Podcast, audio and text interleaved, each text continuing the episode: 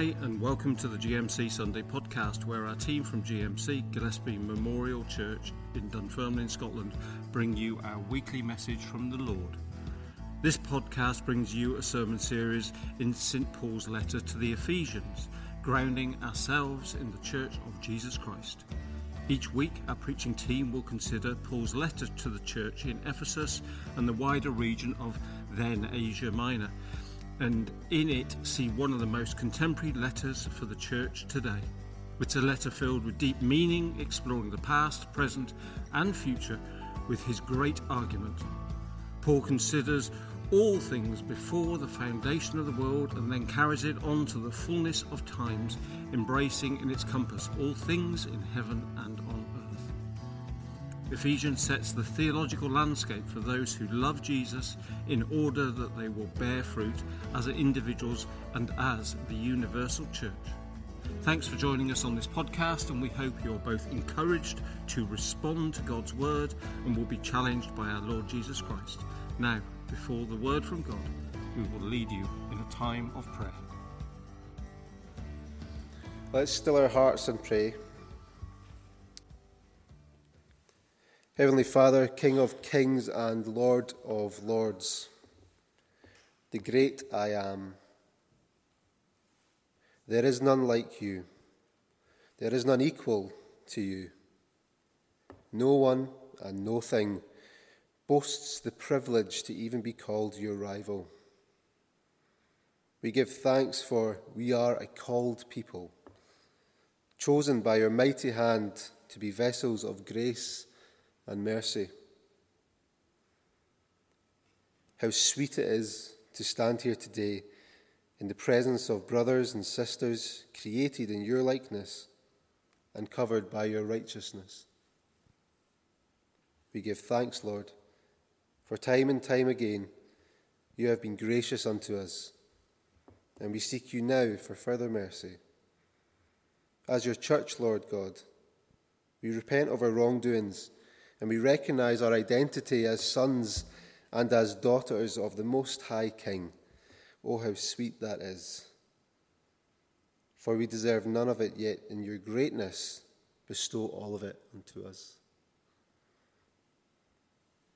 God, this day, by your Holy Spirit, might you dress us with power, wisdom, and peace, in order that we might serve your will preach the gospel, and make disciples. And as we move into a time of singing your praises again, Father, we remember and pray the prayer that Jesus taught us to pray. Our Father, who art in heaven, hallowed be your name. Your kingdom come, your will be done, on earth as it is in heaven. Give us this day our daily bread and forgive us our debts as we forgive our debtors. And lead us not into temptation, for yours is the kingdom, the power, and the glory forever. Amen.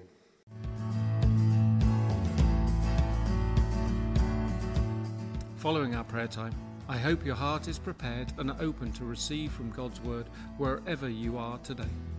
If in anything you hear from our preacher today, from God's Word, or the sermon challenges you and maybe raises questions, or if you want to know more about the Christian faith and getting to know the Lord Jesus, then please get in touch via our website or through the office. Details are in our show notes. Or if you'd like to support GMC financially in our ministry for the kingdom, then offering details can also be found on the Contact Us page of our website, gillespiechurch.org. Now, over to our preacher as we've heard over the last couple of weeks, Paul's letter to the Ephesians is, is more than simply a letter to a single community. And it's also a refreshment for me because I had just realized that um, in the last year, I've probably preached, I don't know, four or five times, and every single one of them has been on Matthew. So this is.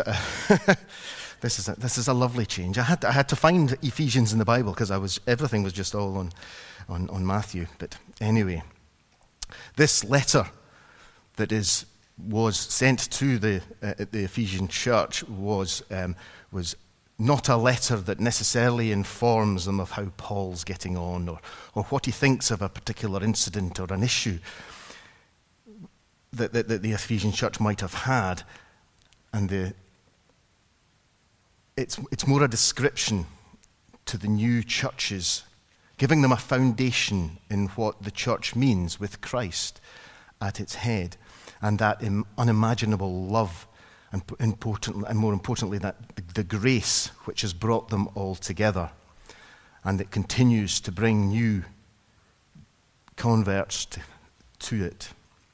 The letter's not meant for that, the Ephesian church alone, but to all the churches as that, in, that encouragement. And it's a unifying call for focus on our Saviour Jesus.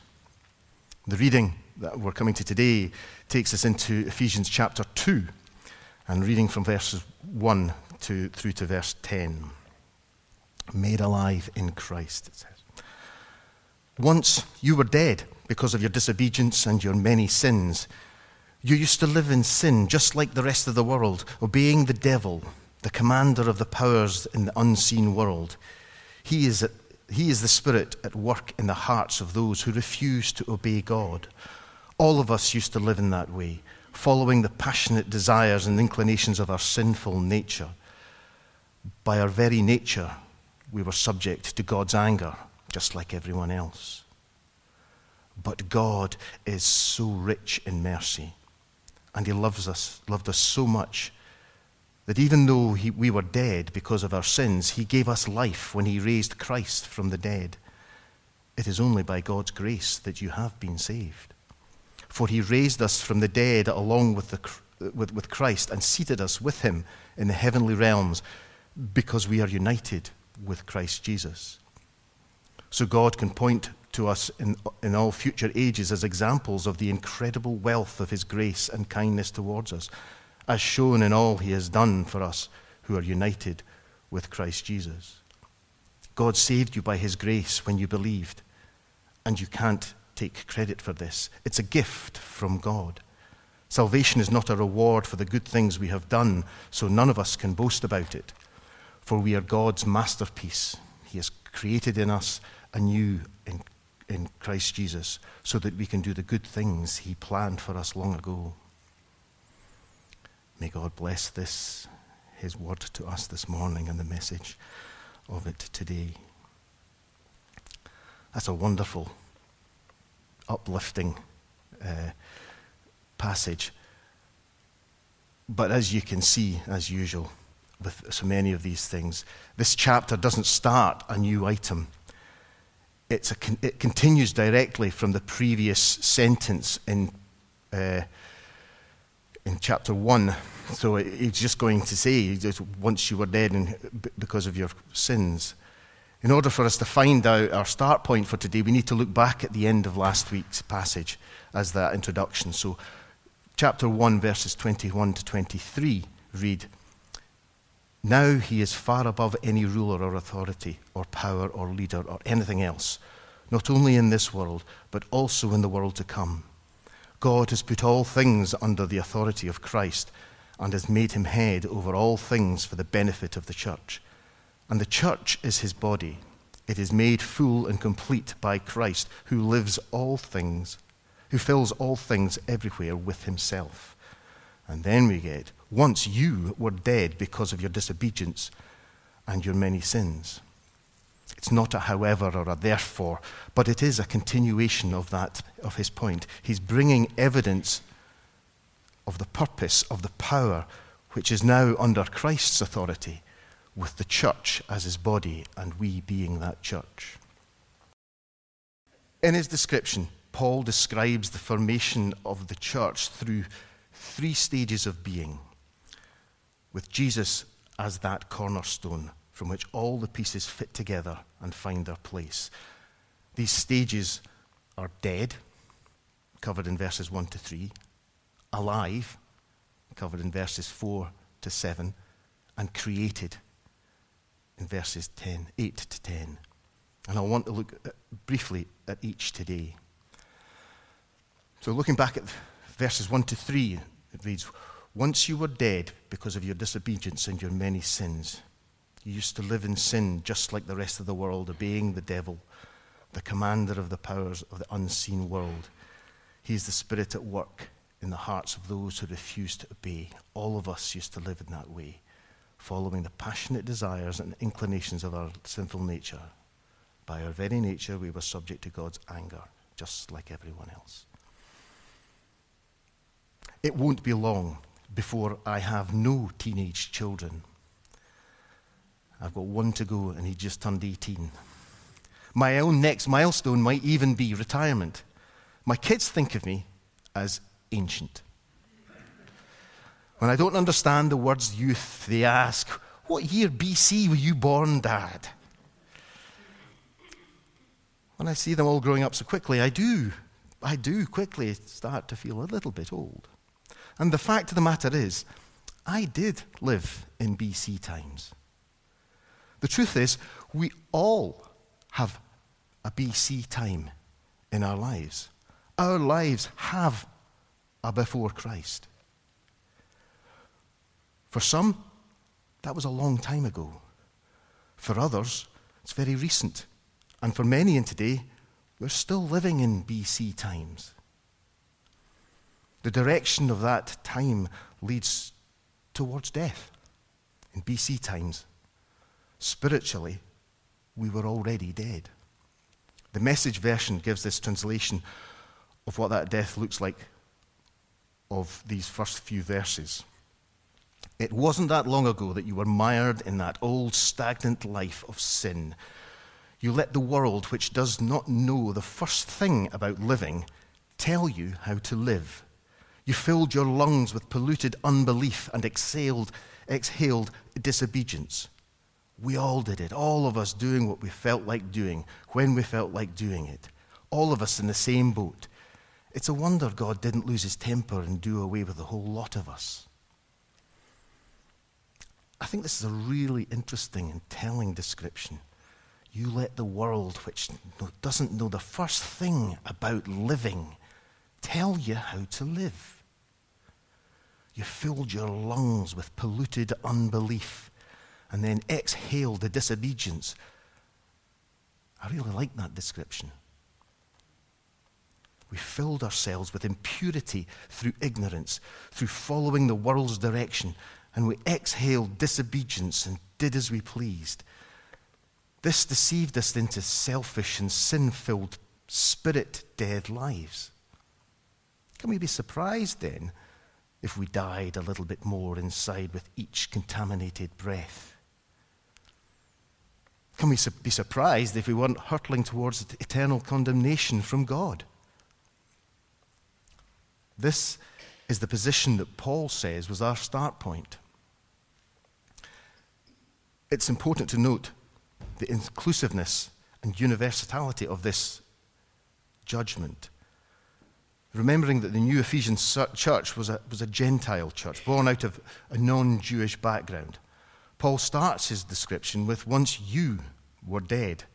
He goes on, you used to live in sin. But then in verse 3, he ch- changes. All of us used to live that way. By our very nature, we were subject to God's anger. Death is the starting point for all Christians. Spiritual death was the starting point for all Christians without exception the whole body of the church. This is important as it becomes a unifying factor for everyone. No one is exempt from the same start, not Jew or Gentile, man or woman, old or young. This was probably a, used as an encouragement to the Gentile church and perhaps a caution for the Jewish churches. Fortunately, it's only our starting point. There is a future now, and it, it revolves around grace. A grace which gives life. Verses 4 to 7 says, But God is so rich in mercy. He loved us so much that even though we were dead because of our sins, He gave us life when He raised Christ from the dead. It's only by God's grace that you have been saved. For he raised us from the dead along with Christ and seated us with him in the heavenly realms because we are united with Christ Jesus. So you can point, God can point to us in future ages as examples of the incredible wealth of his grace and kindness towards us.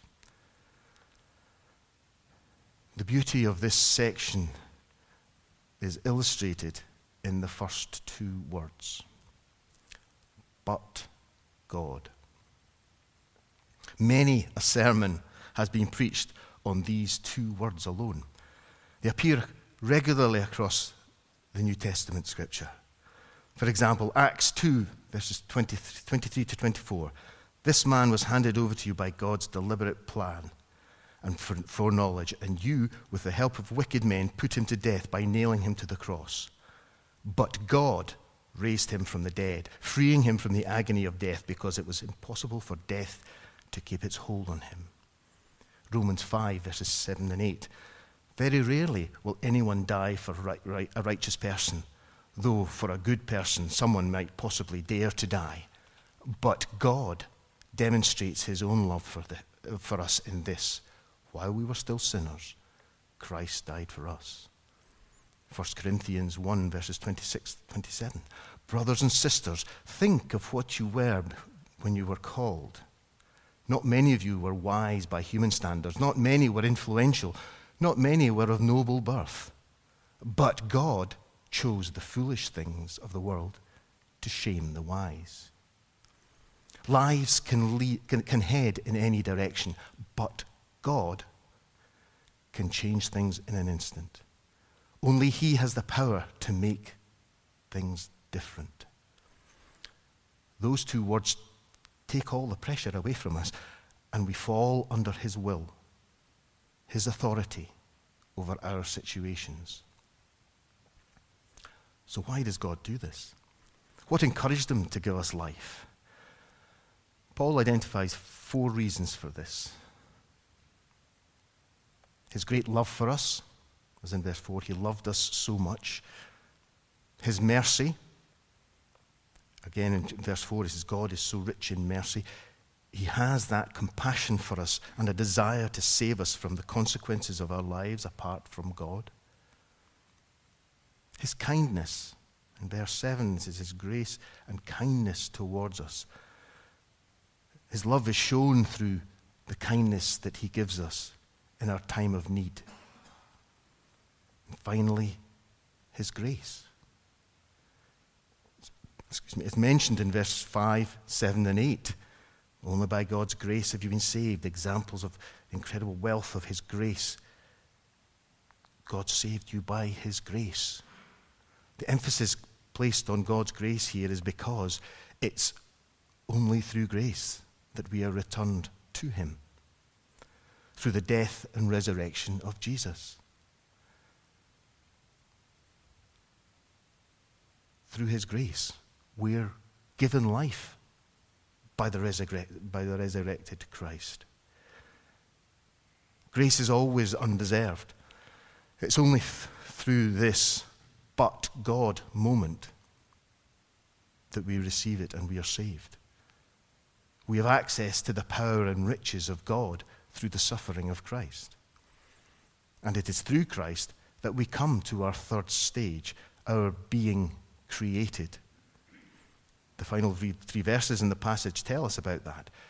God saved you by his grace when you believed, and you, and you can't take the credit for that. It's a gift from God.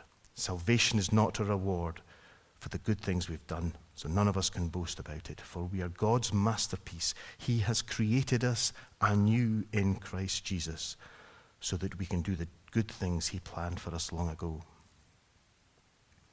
Here we have the three key foundation strands of the Christian message salvation, grace, and faith. The Christian church hangs on these three strands. Salvation goes beyond forgiveness of sin, it's deliverance from death, from the death, slavery, and wrath that, we were described, that were described in the first three verses of our reading. It encompasses the totality of our new life in Christ as we've been made alive through him to be seated with him in the heavenly realm. Grace is the gift of God. It's his free and undeserved mercy towards us. And faith is that humble trust with which we receive that gift for ourselves. Paul is at pains to emphasize that none of us, none of this can be attributed to us or our actions. This is not a reward. It's not a transactional or conditional based gift. And why? For we're God's masterpiece. He's created in us, uh, created us anew in Christ Jesus. We are God's masterpiece. We are His creation, renewed in Christ, so that we can do the good things He planned for us. So, what might these good things He planned for us in advance? It's interesting that Paul would use a term like good things, good works, as throughout his ministry, he is at pains to tell us that good works won't get God's rewards. It's character and faith and trust. He says it there in verse 9 Salvation is not a reward for the good things we've done. None of us can boast about this. I believe that the answer lies in the comparison of our before Christ lives and our new created lives in Christ. Paul sets a contrast with our new, with our new life in, lives in Christ against that backdrop of where we've come from. He uses the term, the literal term for walking or walk in his description of our deadness in verses 1 and 2. The, the Revised Standard Version Bible uses this term where he says, When you were dead through the, uh, through the trespasses and sins in which you once walked, following the course of this world and Paul uses the same word in verse 10 when he says, again from the, the, Revised Standard Version, For we are his workmanship created in Christ for good works, which God prepared beforehand that we should walk in them. We have been saved from death, from the path we once walked. We are alive in Christ. Our old self has been replaced with our new self in Christ, and we walk a new path with Him. Our old values, our priorities, and responses have gone. They are on the old path. As a new creation, we have new eyes to see the world differently. We have a new purpose to live for, a new focus, a new strength. We have new spiritual gifts, a new passion and compassion our new approach, our bold, obedient, and joy filled responses to our salvation are the good things that God has always planned for us.